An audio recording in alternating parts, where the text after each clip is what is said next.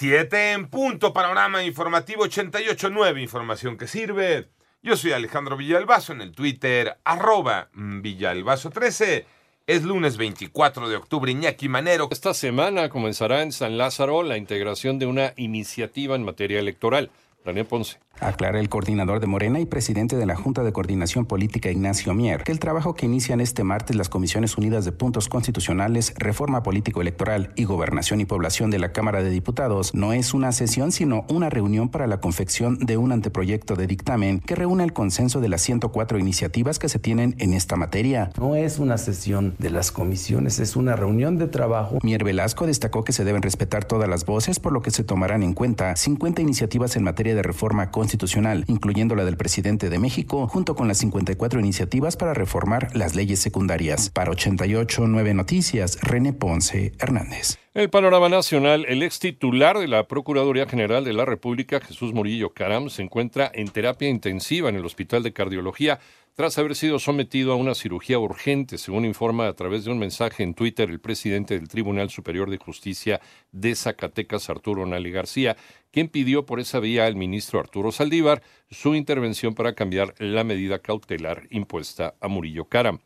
Por otra parte, la Secretaría de Salud dio a conocer que México ya cumplió 32 años sin casos de poliomielitis, por lo que aprovechó para lanzar un llamado a los padres de familia que vacunen a sus hijos y así mantener esta tendencia por más años. Ayer, elementos de Fuerza Civil de Nuevo León abatieron a cinco presuntos delincuentes en el municipio de China mientras circulaban a bordo de dos camionetas, desde las cuales el comando atacó a los efectivos estatales al intentar huir. Y por cierto, el próximo domingo 30 de octubre a las 2 de la mañana comienza el horario de invierno, por lo que se recomienda que la noche del 29 de octubre retrases tu reloj una hora para que despiertes con el nuevo horario al día siguiente. ¿Cómo queda el precio del gas licuado del petróleo para esta semana? Lo tiene María Inés Camacho.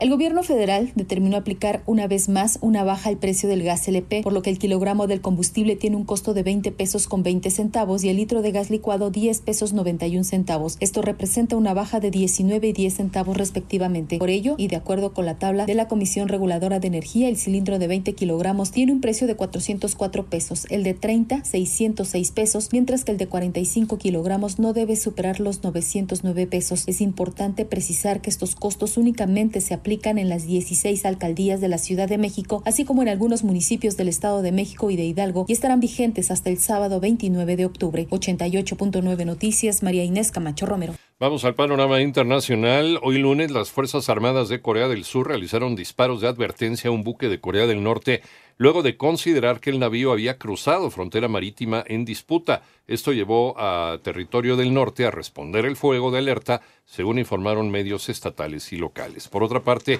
la ultraderechista Giorgia Meloni fue designada el viernes primera ministra de Italia por el presidente Sergio Mattarella, con lo que Meloni se convierte así en la primera mujer al frente del Ejecutivo del país.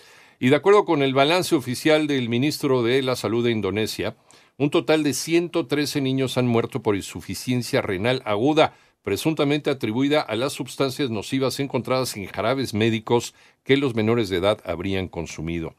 Joaquín, Joaquín Guzmán Loera, el Chapo Guzmán, pidió ante el Tribunal Federal de Nueva York la anulación de su sentencia de cadena perpetua, con lo que busca que se realice un nuevo juicio y así en audiencia exponer sus motivos.